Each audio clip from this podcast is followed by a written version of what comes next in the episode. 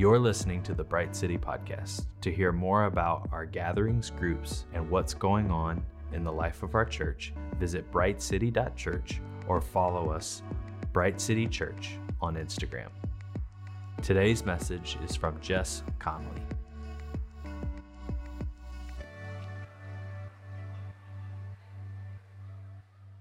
Today we're going to be talking about a tale of two cities. Specifically, um, we're going to be talking about two cities in Scripture and how they interacted with Jesus and what we can learn from them. But I thought it would be interesting if we would talk a little bit about cities. Do you know what I did this morning? I counted how many cities you and I have lived in since we've been married. So when you say cities, are you counting larger areas? Or are you No, counting I'm counting actual cities. Oh, Lord. Okay, Okay, so in 16 years, 17 years of marriage, we have lived in eight cities. That's aggressive. Yes? We actually, if you've never heard this about Nick and I, we moved 10 times in our first nine years of marriage. Not something I suggest. Um, but was- he- yeah, it was here- grateful that our commitment issues were to the city and, and not to one another Yeah. in Jesus' name. Amen. Yeah, we didn't leave one another in a city, which was great. Um, our our our 15 year old is putting his hands down. Our kids have like major moving trauma. They're like, we can never move. Um, so we have we have no plans to. But so I thought it'd be helpful to say one thing that we're so grateful living in eight different cities is we got to see so many different cultures obviously, but also so many different Christian cultures, which I think like really shaped us and shifted us and made us who we are. That we got to see all these different ways that different people seek the seek the Lord. Um, but we also just got to see different things about different cities. So we're just going to hit a few to tell you a little bit about them. I'll tell you the city that we had the most disagreement about. I would move back tomorrow, not really because I love you guys, but I would move tomorrow back to Charlotte, and Nick would literally like won't step foot back there. We would Um, we would be a long distance marriage. Um, but but It's a new to say honestly why I love Charlotte, it's because the shopping. It's, it's just the world's best shopping. I mean, Charleston doesn't have a mall. We don't. We, uh, we apparently do have a mall, but like the outdoor mall. malls in Charlotte, and I'm a mall girl. Some people like hiking, and in Jesus' name, I bless you. I love a mall. I like to get a diet coke with extra ice at Chick Fil A and walk from one store to the other. I just I love a mall, and we don't have one here, but Charlotte has top-notch malls. Lord. Another city that we lived in uh, that was uh, kind of a cool experience, but also just when you, you get there, you just notice it's a little different. Is Seattle? Anyone been to Seattle? Just a little, little different vibes in Seattle. One of the things I love about Seattle is they are so against the man. Like whomever the man is, the like man. they hate, They the, hate the man. man. I don't know if they know who the man is, but they just hate the man. But it's also the place where some of the biggest companies are. So all these people who hate the man work for the man and secretly hate the man while they're at home. So they're like working at Microsoft, but they hate the man and they don't they they want to join a punk rock group and so it's just so interesting how they were punk rockers and hate the man. And they all work for corporations. Yeah, but gladly would work at the corporation. So I feel like a city you and I are united on in our not Sort good of. for us. Yeah. Was not not our cup of tea. Yes. Was when we lived in Indiana. So I Wait, know no, some of I you are from the were- Midwest. I thought you were going a different place there. I Oh. thought you were talking about Seattle. No. I'm not mixed in my emotions of the Midwest. no, I know. I'm saying we're Oh, we're on the same that. Okay, page yes, that is right. not for us. I know some of you guys are from the Midwest. Some things you should know about me is I love feelings, um, and sometimes people in the Midwest are hardy and they keep it together. Um, so I was a hot mess express in Indiana. Like they were like, "Who's this girl who's always crying?" And I was like, "I don't know, but I can't change. it's who I am." And this specific community we moved to, all the moms homeschooled, and I was like, God, I bless you. My kids are supposed to be in school. Like I, I tried. We did homeschool that first year, and my kids got dumber. It was bad. It was. They will tell you, like it was bad. It was not God's grace on our life. It was bad. Another Um, thing that was so crazy about the Midwest is we were always the quote unquote big family.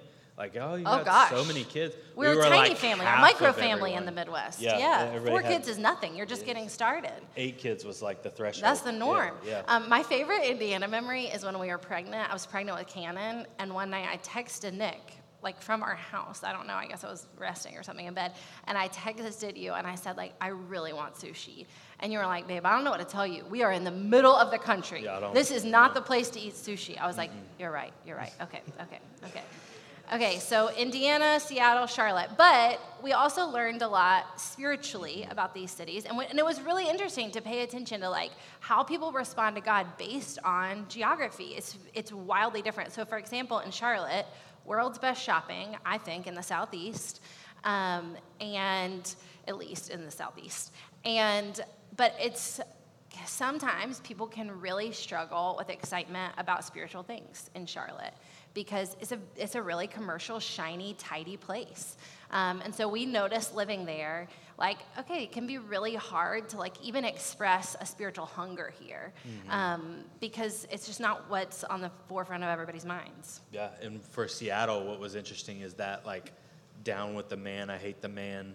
It produced like a, a skepticism, and that skepticism carried into faith. And even in living there, I just I was I found myself like against everything. Like we'd come back and everybody like, let's go Yeah. to the beach. Like, oh, why would you do that? Like, we shouldn't go to the beach. That's horrible. And so you know you you have that in your physical life and you carry it over into your spiritual life. And so when you start talking about things of faith, and it's like, oh, why would you ever believe that? And people put up a huge skepticism. Uh, and they would say it's because of a personal conviction, but sometimes those personal convictions are because of where people live physically. And so this started to seep into their own lives. Yeah. Um, and in Indiana, we just happened to notice because we had come from so many different cities. By the time we landed in Indiana, we noticed that sometimes that hardiness um, and even that, um, like they're just they're just like a tough, resilient people. But sometimes that makes them less, or at least in the community we were in, it made them like less reticent or quick to repent or to talk about their own sin um, because you just weren't supposed to talk about things like that. You weren't supposed to talk about problems, and so and so we noticed that, and even noticed that in us while we were there. Um, and obviously, we could say right now a lot of things we notice about Charleston. We could say a lot of beautiful things we notice about Charleston, a lot of beautiful things we notice about us in Charleston. Um, but before we do that, let's dive into looking at these two cities Yeah, in so Scripture. it's kind of two cities in two different places in the scripture, and we're actually going to work backwards. So we're going to start in the second city, and it's going to be Mark 6, 1 through 6. Um, but I am actually going to read the Passion Translation. Um, one of the things that I've found helpful in my own walk is switching up translations every once in a while so it just doesn't become mundane and you're on autopilot. And so this translation has really blessed me lately. But we're going to be in Mark 6, verses 1 and 6. And so Jesus is entering into these cities and he's doing all this wonderful stuff in and among the cities and the villages. And one of the things that I felt like you know, I was reading these passages is I was like, man, I feel like these moments are going to set the bar for us as a church as we move forward. And so when I'm reading about these cities, it's not just so that we can have some bib- biblical familiarity and we can be like, oh, yeah, I remember when we talked about that at church. I just, I, I believe with my whole heart that we can learn from these moments so that we can enter into the things that God has for us uh, in this new season as we walk together. So afterward, Jesus left Capernaum and returned with his disciples to Nazareth, his hometown. And on the Sabbath, he went to teach in the synagogue. Everyone who heard his teaching was overwhelmed with astonishment. And they said to themselves, What incredible wisdom has been given to him? Where did he receive such profound insight? And what mighty miracles flow through his hands? Isn't this Mary's son, the carpenter, the brother of Jacob, Joseph, Judah, and Simon? And don't his sisters all live here in Nazareth? And so, just before we move on, there's kind of a few things that jump out to me in this moment. Uh, one of the things that really jumped out to me was that you can really be impressed with someone, but not be intimate with them. Like, they were really impressed with Jesus. They were really impressed with his teaching. They were really impressed with how he handled himself. They were really impressed with the miracles. But in that, there was no intimacy with the people there. There was no intimacy with who he was and what he came to bring. Yeah, this reminds me of that passage in James 2 where it tells us that even the demons know God is real. And even the demons revere God. They say, like, He's God, He's real. And I think, especially, I mean, I would say in the South, but I would say in all of like cultural Christianity in America, there's this like acceptance of like God is real. We can talk about him. We can say God's real. We can we can even like acknowledge him and honor him. But that is so different from having intimacy with mm-hmm. him. And one thing we never want to do as a church family is assume that everyone has an intimate relationship with Jesus. Um, and so I, it just always feels like a good moment to pause and say, there is a difference in knowing God is real. There is a difference in saying you even think He's good and powerful and acting like you have access to an intimate relationship with Him on a daily rhythm. Mm-hmm.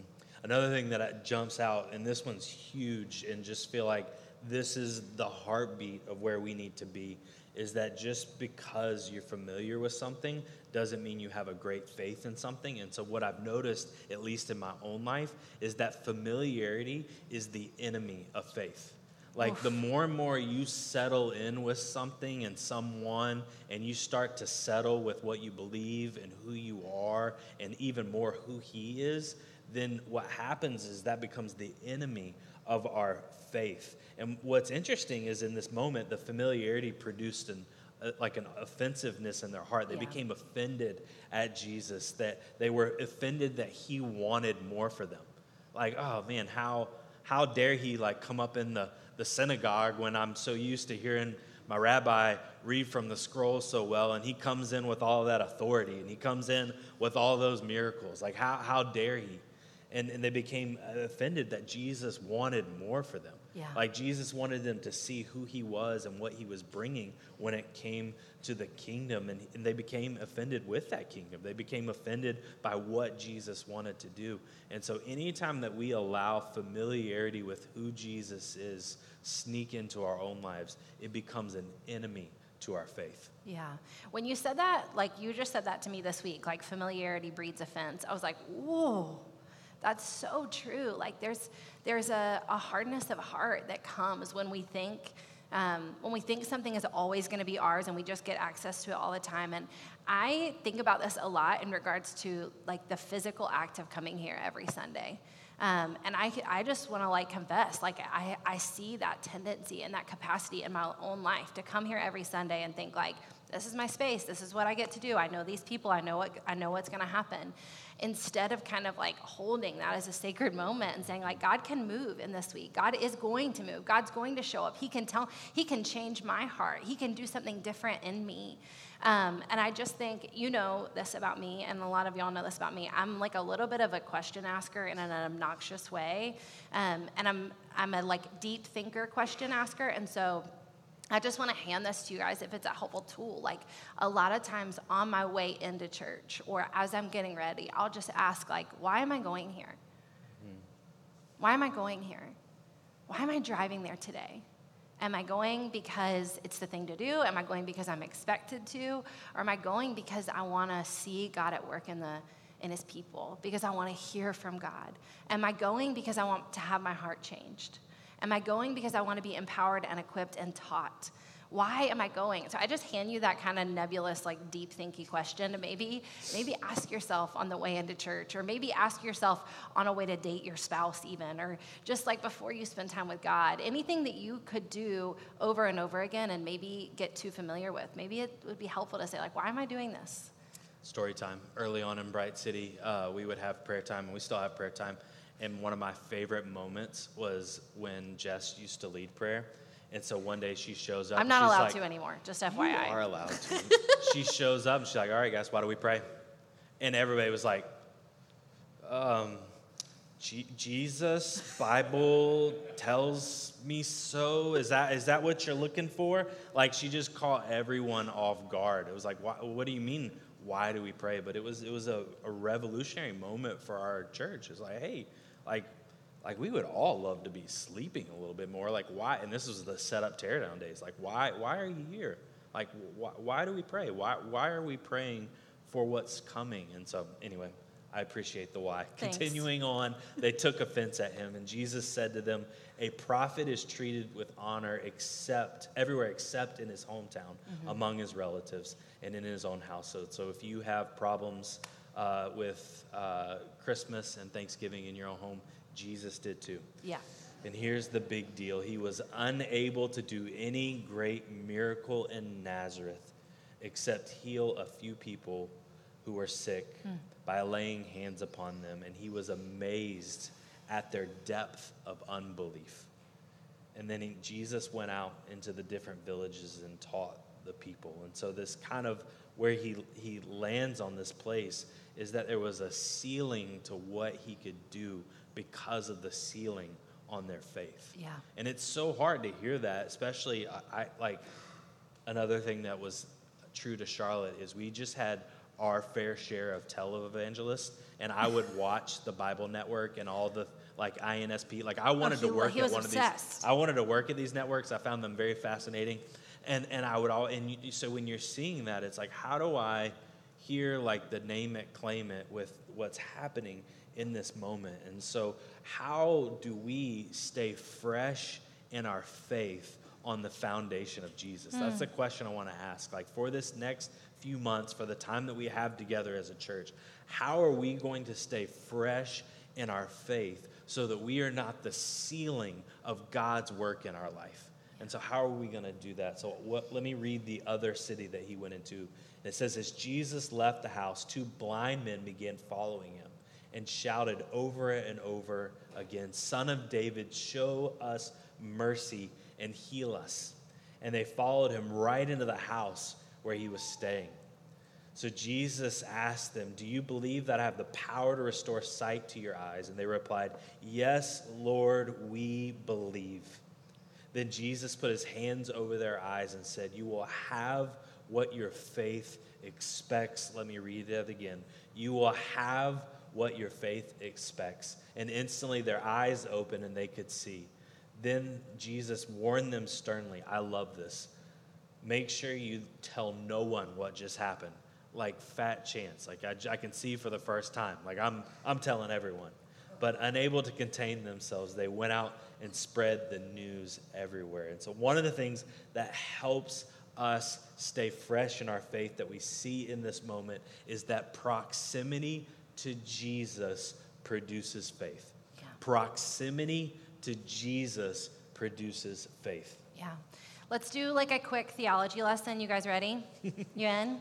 Um, because I care a lot about why. I also care a lot about words. So there's a phrase that kind of like eats at my soul when I hear people say it. And I, I slip up and say it sometimes too. But when people say, like, I just want to get closer to God, or when they say, like, oh, he is so close to God, or like, she is so close to God. Anybody familiar with this phrase? Um, so here's your quick theology lesson. If by grace through faith you walk with Jesus, if you have a relationship with Jesus, you cannot get closer to God. He has come all the way for you.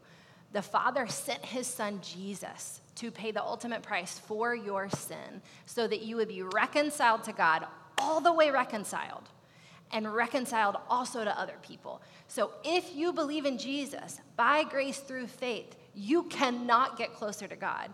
Now, but we still say like proximity produces faith. And so I want to hand you this different way to think about it. I, I would say, and we would say, that experiencing proximity is not getting closer to God, but acting and living like you already are. Mm-hmm. Acting and living like you already are. Scripture tells us that He's anywhere we go. He's on our worst day, He's on our best day. He's there when we're embroiled in sin, He's there when we're living super faithfully. But I believe walking in proximity to Jesus is agreeing I am close to Jesus. God hears me, I can talk to Him. He forgives me, I can apologize. Mm-hmm. He goes before me, I can step out in faith. And so when we say proximity produces faith, we are not selling a false gospel that says you have to do one plus two equals three to get closer to God. If you walk with Jesus, you're as close to God as you're ever going to be. And that is some really good news. I know y'all aren't really talkative to morning, but that, this morning, that's the kind of thing you'd want to say amen to. Amen. Because in the name of Jesus, let me say it again, you cannot get closer to him. You do not have to do anything to get closer to him, but you do get to experience and express your proximity to Jesus by spending time with Him mm-hmm. and by moving forward like you're in a relationship with Him. Um, amen. Uh, so these guys, they, they like followed Jesus into where he was staying. It's like that's the most like evasive thing you can do. It'd be like, I am marching myself into where he's living. Yeah. One of the things you need to know about me is anytime I'm staying in hotels with friends, like people always want to try to come up into my room. Do not come into his Do not. room. That's, that is a bedroom for that moment. He also doesn't let our kids in our bedroom at all, not one foot over the door. sacred space. So I just we need space. They take the whole house. I just want one one tiny corner. But they followed Jesus into this place. And one of the things I love about the disciples is, and it, I just it resonates so much with my life, is that like I am too much of a bonehead to where if I'm not in proximity with Jesus, my faith is going to falter. Like if I am not doing the best I can Yeah. to capitalize on the access that I have been given in and through Jesus' death on the cross, then my faith is going to falter. Yeah. And so it's like uh, it just constantly in the time we have been here ministering to people, it's like they people have rocky moments in their life, and, I, and I'll just say, hey, tell me, tell me what's going on, and be like, well, I was doing really good, but then uh, you know one time I slept in, and so I missed church, and then my BFF forever came in, and we had to get brunch because obviously, and then the next time there was this break in the humidity, and there was like parking at the beach, and so we decided to go, and then I got sick, and then this happened, and and what I find is that sometimes life happens that takes us out of the proximity of being among the people of God, where God Yeah. has chosen to dwell. Like just pause there. And because of that, our faith begins to falter. And then we think there's something deeply wrong with us. And what was deeply wrong is just that we allowed our proximity to drift from the one who purchased us on the cross. Yeah. And so, like these two people, we've got to do everything that we can to stay close to Jesus. And here's why is because number one, you've been given the access, but number two, because there is a roaring lion that is prowling around looking to take you out. Like he is wandering and walking around your life, and he is wanting to make you falter because if he makes you falter then he makes you question your intimacy with Jesus. He makes you que- he makes you question the access that you have the proximity that you have and he is looking to take us out. And so are you doing everything you can hmm. within your power to stay in proximity with Jesus meaning capitalizing on the spiritual access you have and then from that capitalizing on that spiritual access to be physically present and what God is actively doing in your life. Yeah. I didn't tell you I was going to say this, but I'm going to say this too.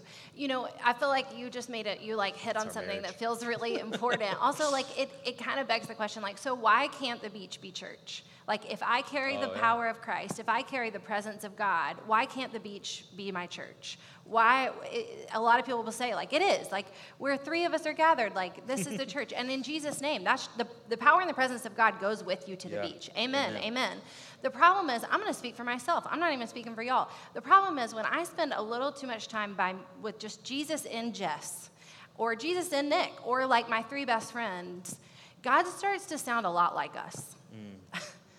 God starts to sound a lot like our voice, or we just miss out on the beauty of hearing and seeing the beauty of God in other people. And so there's some power to getting in a seat beside people who don't live like you live, who might not think like you think, and seeing God at work in them. There's a power in getting in a group and sitting with people who are experiencing the power of Christ and healing and hope and resurrection and repentance in their own lives and experiencing that. And there's a power in coming under the authority of being taught the word and not just, I, I, I love scripture, but there's a power to saying, I want someone else to teach me about it too. I want to hear from somebody else. And so if you've ever wondered, like, why isn't the beach church? That's, that's why. We do carry the power and presence of God. But I don't know about y'all, but if I spend a little too much time alone, God sounds a lot like me. And he starts, I start to like think that all of my opinions are definitely his opinions. And, and every way I interpret something is like, oh, that's definitely his voice. But it's, it's mostly just because I've gotten alone in my own thoughts about it. So, anyways, that one was for free. Uh, here's number two. Number one, proximity produces faith. Absolutely. Number two is that expectancy is everything. Expectancy is everything. Right around the time I did start hosting our pre service prayer and asking everyone, why do we pray? Why do we pray? How do we pray? Um, the other question I would often ask is, what do you expect? What do you expect is going to happen today? My, one of my favorite theologians is Charles Spurgeon. You guys have probably heard me say this quote because my favorite quote from my favorite theologian is Charles Spurgeon, where he says, You don't always get what you want, you always get what you expect. You don't always get what you want. You always get what you expect. And we see this in this story of Nazareth as the two blind men. Is this Nazareth or Nope, this is Jerusalem? Capernaum. Capernaum. Yeah, I'm sorry. I'm, I'm going to keep going. Uh, the two blind men are following him and they're shouting over and over again, Show us mercy and heal us. So, what we can deduce is they expected him to heal them. They expected Jesus to be who he said he was. They expected him to pay attention to them. He, they expected him to have compassion for them. And here's the thing I, I shared this a few weeks ago at pre service prayer. We make agreements with our expectation. We make agreements with our expectation. I think it was the Sunday that Andrew was preaching, and I said, Hey, here's the deal. I, I actually sit up front, so I don't know what happens behind me. Um, but I said, I know that Andrew, like, hears from God, and I know he is so wise and he is so smart about Scripture. Can I beg everyone here at pre service prayer to please take notes today? Because when you take notes, you make an agreement that says, I expect to learn something today. I expect to hear something today that is going to teach me or shift me that I'm going to want to remember. And so we do this as people. We make agreements with our expectations. If I go to a pool party and I don't bring my bathing suit, I don't expect to go swimming. But if I come and bring my bathing suit, I'm expecting to go swimming. That's a weird analogy. But we make agreements with our expectation. And so when you come into any encounter with God, what you expect matters because you will look to see it fulfilled. If you expect it to be horrible, it's gonna be. If you expect not to learn anything, you won't. If you expect to be rejected, you will because we, we, begin, we begin living into and making agreements with these self fulfilling prophecies. But if you expect to see God, if you expect to hear from Him, if you expect to see His character lived out, if you expect to learn, if you expect to experience freshness in your faith, if you expect to see healing, if you expect to be changed, you will. You just will, absolutely, over and over again. That's not manifestation, that's the kingdom of God at work in his people. Amen? Amen. Amen. I've tried to like look. I guess it's just the Seattle rubbed off on me in a little bit. So I'm I'm tried to like look at this from many different angles and like, all right, Jesus, are you really saying what you're saying? And so I looked at the different translations and I'm looking at the original language and the NASB, which is like the tried and true. Maybe our grandmothers and grandfathers, like they all have this Bible, and it says, "It shall be done for you according to your faith." The NIV says, according to your faith, let it be done. And the message, I love this, and here's why I'll tell you in a second. It says, become what you believe. And here's the deal is that I think sometimes we become what we believe, and that's why Jesus is telling us that belief is so important, but not just this weird belief. It is an actual belief in Him. It's a belief in who He is and what He says He's going to do. Because here's what happens is if we become what we believe, then we will become more and more like Christ and we will access his kingdom. This translation, it says, It shall be done, it actually means to become according to your faith. And so what happens is it seems like there's this transformation that happens in our hearts and our souls that allows us to access Jesus, to become more like Jesus, and to experience more of his kingdom. And I think a lot of times when people are faltering in their faith, there's probably a million different paper cuts that are happening in life. But what I think is actually happening is I think that they're struggling to experience the kingdom of God. And they're struggling to experience the kingdom of God because they really don't believe that the kingdom of God exists.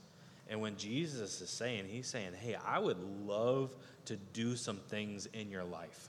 Like, I would love to answer all the prayers that you have. But I, I, I need you to respond in faith. And here's why is Jesus is after our faith. He's always after our faith because faith is trust. And trust is the foundation for any relationship. Trust is the foundation for any relationship. And so when Jesus is walking with the disciples, it's not because he decided to take a bro trip that lasted like three years and he's like, this is going to be the best three years of my life. He's with the disciples because he's wanting to grow their faith Yeah. each and every day. And so every day he's after their expectancy. Hey, well, why didn't this happen? Well, what do you expect was going to happen? Did you expect that demon to come out of that person, or did you expect to like mess up the whole situation? Because seems like we got what you expected. Is you expected to mess up the situation? Like, hey, we ha- we have these loaves and fishes. Did you expect for to send everyone away and not feed them, or did you expect to feed them by the power of God? And so Jesus is always challenging our expectations and our expectancy so that we can expect the kingdom to happen at any moment. Matthew 6:33 seek first the kingdom of God. And we can't seek the kingdom without ex- expectancy. And so expectancy comes from faith and faith is made foundational in our lives and stronger in our lives because of our expectancy. Yeah. Expectancy is defined as having an anticipatory belief or desire. An anticipatory belief or desire. And so I would just I would just hold this question for you guys um, and massively encourage you to talk to God about it and talk to one another about it. Talk to your friends, talk to your family, talk to your spouses. And I would just ask you to think through like, what do you want this fall as it pertains to your faith? What do you want? What do you want to see? Where do you want growth? Where do you want change? Um, Nick is so good at teaching our church about the difference between expectations and expectancy. And so, one thing he's continually explained to me and our church is expectations is that's, a, that's having a set idea of how you want the outcome to come. And this is actually another small theology lesson. This is why a lot of people struggle with doubt in God, is because they have expectations and not expectancy. And so they want to see like one plus two equals three, and they're like, well, when that didn't happen, God must not be real. But expectancy says, like, I just expect God to be God. And sometimes I'm going to pray for a specific outcome, and sometimes I'm going to pray towards this specific thing. But I think knowing what we want and knowing what we want in regards to like knowing God and seeing his character lived out is a really important question. And so, yeah, just right here at the fall, I just encourage you to think through like, what do you want? What are you expecting? What do you want to see? That, that feels like a wildly spiritual question to me. So, proximity produces faith, expectancy is everything, and mission helps us maintain momentum. Mission helps us maintain momentum. So, what I love about this moment is because of the faith and because of Jesus being able to move in their midst, like you couldn't talk these guys out of participating in the kingdom in the way of Jesus. Yeah. Like Jesus tried to talk them out of it. And I just think of how hard it is to participate in the work of God in the world. Like it is so hard. There are so many things that are so much easier than trying to seek the kingdom of God in the culture that we live in. Like there, like there's, I name one thing. They're all easier than this.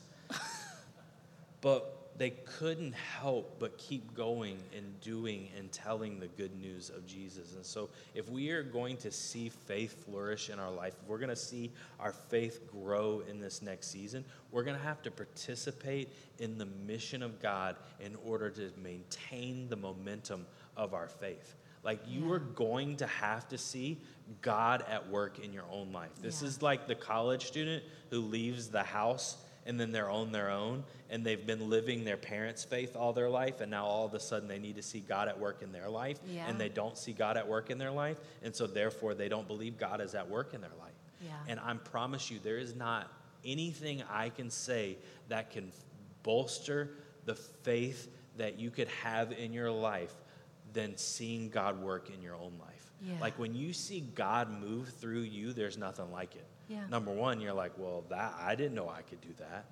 Like anytime I get up here and speak, sometimes I'm like, man, I, I did not see that coming.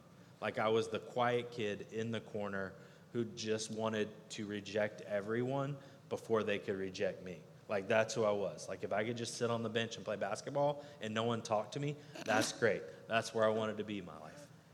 And what happens is, is God has other ideas for your life, but it comes through participating in the mission of what He's doing in this world. Yeah. And I promise you, you're going to be in awe of who He is, Yeah. but you're going to be in awe of who He is in and through you. And if you haven't experienced God at work in and through you in your own life, you are going to struggle to have a growing faith because you're not seeing God at work in your own life. Yeah. If anybody needs a quick definition of mission, if you're like, oh, great, now I have to like move somewhere or I have to become a pastor, you can totally. Um, but mission is simply this this is how we define it using the gifts God has given you for the good of others and His glory. So that's what we mean by mission. Um, some people are going to run on mission by parenting because that's its own mission. Some people are going to run on mission by like living with people that they are constantly sharing the gospel with. Some people are going to run on mission by preaching and by teaching. Some people are going to do it through serving. There's a million different ways to use your God given gifts. The great news is you are actually inside a physical church right now that loves empowering other people to use their God given gifts inside the church and outside the church. Nothing makes us more excited than you finding what God's given you to do in this season and encouraging you to do that. Um, and so I would just hand you that as a reminder. Like, mission doesn't mean massively changing your whole life, it just means using what you've got to serve other people. So here's the deal we've got some good ways to live out our fresh faith. And, um, you know, actually, the first time we like wrote this message and talked through it, we had kind of like come up with, well, not we, me, because I'm usually the more pokey of the two of us. I'd come up with all these kind of things of like, this is what I see about Charleston. And this is what, like some of the great things I see about Charleston, and these are some of the challenges I see about us living out our faith here in this city. Um, but working through this message this week, I felt convicted to not tell you guys that list and instead tell you who I think we can be mm-hmm. and what I think Charleston can be. I think that Charleston can be a city that is rooted in a true faith in Jesus Christ. I think that Charleston can be a city that throws off the bondage of religiosity and experiences revival and renewal. Mm-hmm. I think Charleston can be a port city, um, like a beacon for many other cities to experience renewal and revival. I think, I believe in Jesus' name that God wants to raise up a church, a, a group of people who are committed to Jesus in this city that are not distracted by the constant recreation and the play, but know how to experience abundance and love running on mission. I believe that in the name of Jesus, Bright City can be a space where people love being together and love being with God and love worship and love scripture and also love getting outside of this building to help our neighbors see Jesus. I believe that Bright City can be a church that if we weren't here tomorrow, that the, the neighborhood and the city would feel that impact, that they would miss us serving and, and being the hands and feet of Jesus. I believe in the name of Jesus that Bright City, Charleston, can and will be a church that sends other churches, other bright cities, not just in America, but literally around the world. Mm-hmm. I believe all of this, not because I believe in us, but because I believe in Jesus. And I expect with every fiber of my being that He will continue to shift our hearts. And He will continue to call us to more. And He will continue to equip us for the work of the gospel. And He will continue to unite us to the Father through Jesus. And He will continue to reconcile us to other people through the power of the gospel. Amen. Amen. Amen. Um, one of the cool things I love about Jesus is with Jesus, he doesn't just like show up in our lives and look at us like head to toe and be like, eh, there's no faith here. I'm moving on.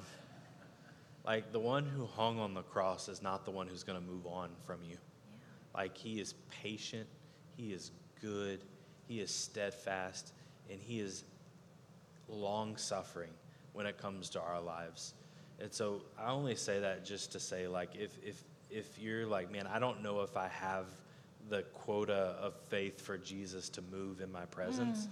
The beautiful thing is, is, is, it's not the faith, it's the willingness that he's after.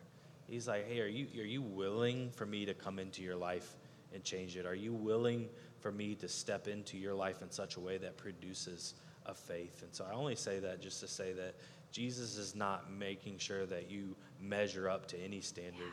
The good news of the gospel is that he's already measured up. He is the standard. He is everything. He is all that we need. And because of him, we can have faith.